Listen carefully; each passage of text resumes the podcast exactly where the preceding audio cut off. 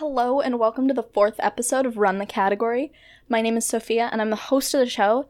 If this is your first episode, welcome. It's so nice to meet you. And if you've listened to the show before, thank you for listening again. The way the show works is each week I pick a category from Jeopardy, go through the clues from the category, and deep dive into the answers to learn some new trivia. At the end of the show, I'll give a final Jeopardy clue that I wrote myself for you to answer at home. The answer to that clue will be revealed at the beginning of the next episode. Once again, thanks for listening, and without further ado, let's start the show.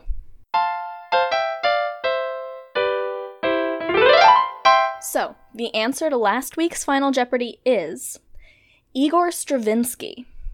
Igor Stravinsky is a Russian composer, and he's considered to be the leader of the modernism movement of music.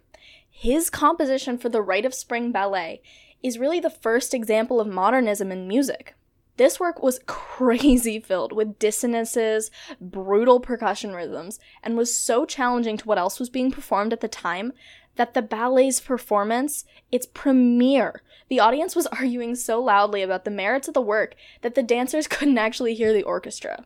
I can't even imagine how exceptional music has to be to get an audience to interrupt a live performance. I mean, I'm really ashamed when I have to cough in the middle of like a movie theater, let alone talk during a live concert. Stravinsky also wrote works like The Firebird, Petrushka, and The Rake's Progress. Now, onto the category for this week, which is.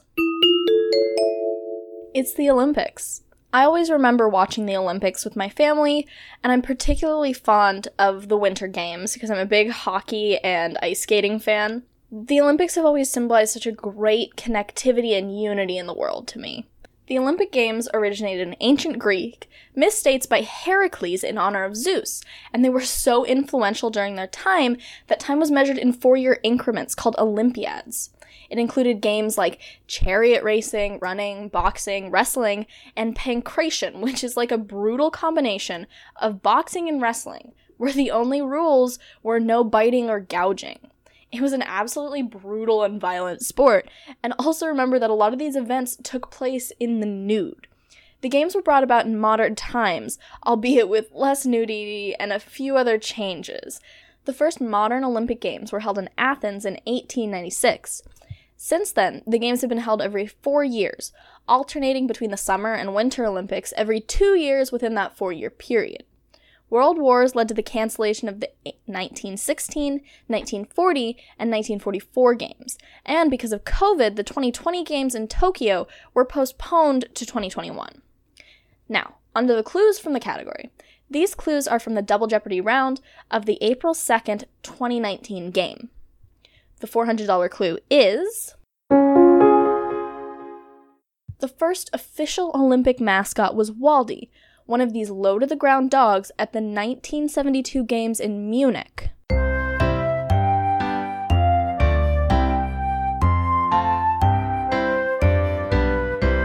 What is a dachshund? This was a really popular animal in Bavaria at the time, and the mascot was based on a real life dog called Cherie von Birkenhof. At the games, even the marathon path was in the shape of Waldy, which would make for a very interesting run. While Waldy was technically the first mascot, in 1968 in Grenoble there was an unofficial character called Schuss after the ski position. He was a little blue man with a red head on skis designed by Alain Lafargue in one night. Since Waldy, there have been many other mascots, like Vučko the wolf, Hodori the tiger, Misha the bear. My personal favorite is Magique the star and cube shaped imp from the 1992 Albertville Olympics, which were the last Winter Games to be staged in the same year as the Summer Games. The $800 clue is. Herb Brooks coached the U.S. to the Miracle on Ice hockey victory at this site in the Adirondacks.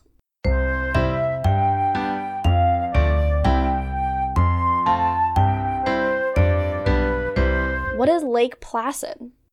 So, the Miracle on Ice is a medal round hockey game in the 1980 Winter Olympics at Lake Placid. It was the US versus Soviet Union game. At the time, the Soviet Union was the four time gold medalists, and they were the favorites to win. Their team was made up of veteran players led by legendary ice hockey players, some considered to be the best players in the world at the time. The United States team, however, had an extremely underdog team of young college hockey players, with only four players having absolute minimal professional experience. Nobody thought the US was going to win, let alone beat the Soviet Union going into the tournament.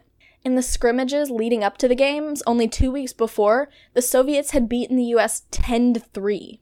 So the games start, and the US comes out of the gate beating Czechoslovakia, the second place favorite, 7 to 3, and Sweden.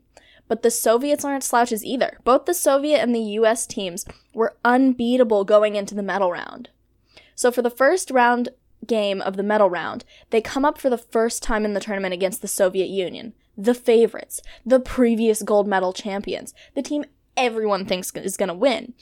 The first period of the game starts, and the Soviets score the first goal. Then the US matches that goal. Then the Soviets put up another. They're dominating the period, and then all of a sudden, in the final seconds of the first period, the US ties. So the teams are tied 2 2 going into the locker room, and the US is putting up a fight.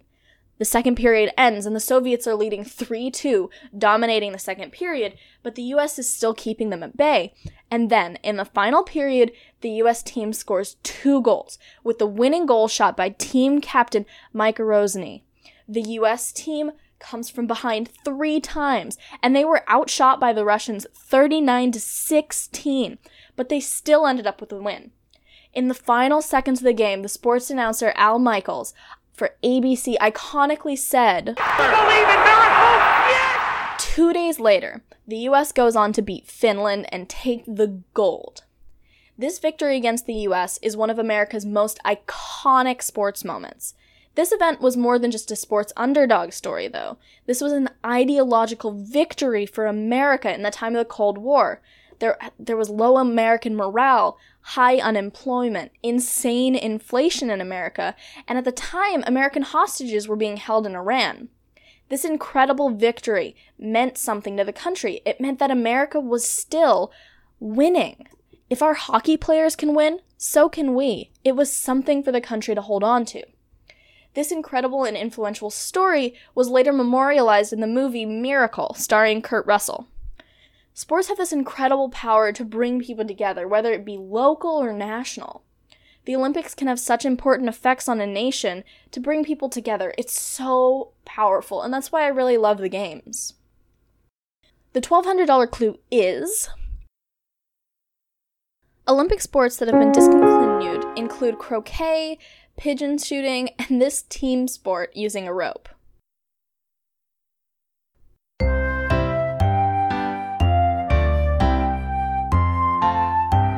Tug of war.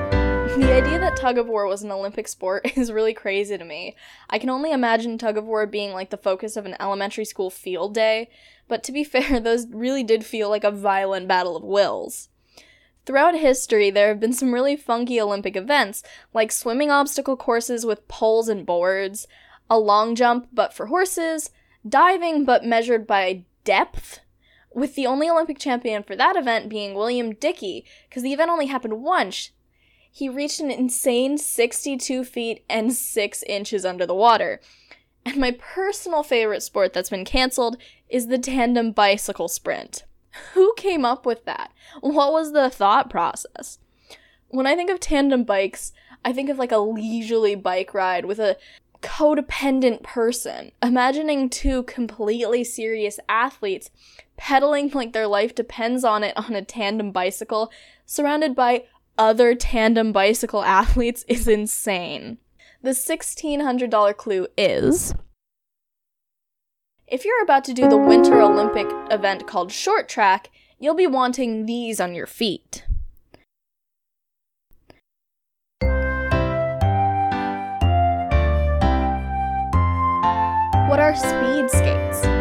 Personally, I love the Winter Olympics, mostly because they add an extra element of danger to the Summer Olympic sports. I mean, you like a sport? Cool. Throw knives on their feet, make it faster, closer contact, but feet knives. Speed skating is just that. It's a really dangerous event. Athletes can go up to as fast as 35 miles per hour, and there's a really high chance for falling over or collisions with other skaters who are all wearing super sharp knife blades on their feet.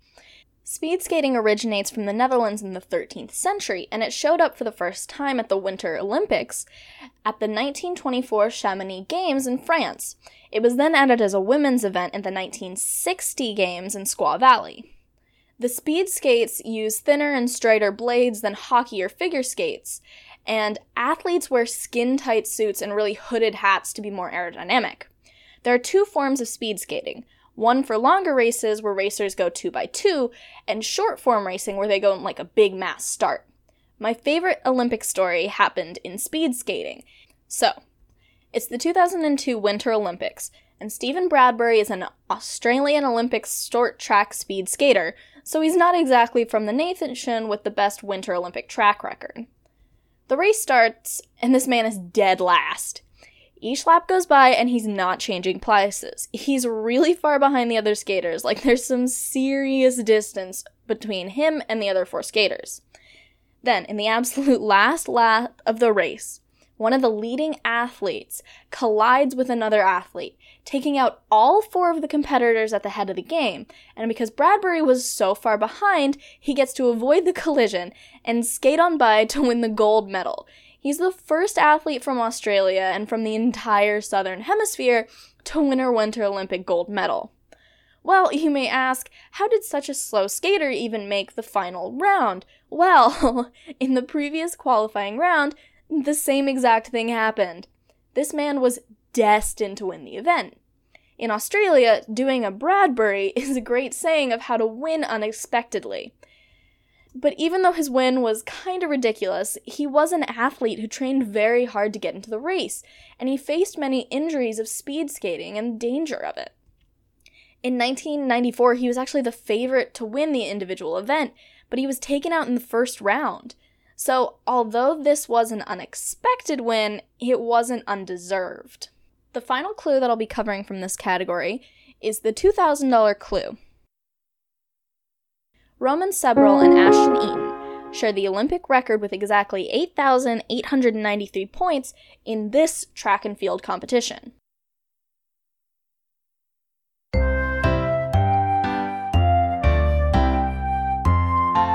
What is the decathlon? So, the decathlon is a two day event. It was originally introduced as a three day event in 1912. It includes the high jump, the 100 meter dash, the running long jump, shot put, high jump, 400 meter dash, 110 meter hurdles, discus throw, pole vault, javelin throw, and finally, a 1,500 meter run.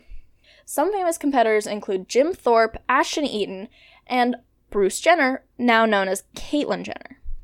So before we go into the final Jeopardy question, I want to say thank you again for listening. If there's something I got wrong in the show, if there's a category you want me to cover, if you have a Jeopardy question that you want to try to stump me with, uh, if you just want to reach out and say hi, I would love to hear from you. You can reach me at runthecategory at gmail.com. I also want to shout out the J Archive. It's a great online resource if you want to study for the show, if you just want to learn some more trivia, and I use it to put together and get all the questions for the show. I also want to shout out Zaplot Sounds for the sound design of the show. So, for however much money you want to wager, the final Jeopardy question for this week is this Buckeye Bullet has the Presidential Medal of Freedom, the Congressional Gold Medal, and four gold medals in track at the 1936 Berlin Olympics, also known as the Nazi Olympics. You'll find out the answer next week. Thank you for listening to the show. I'll see you in the next episode.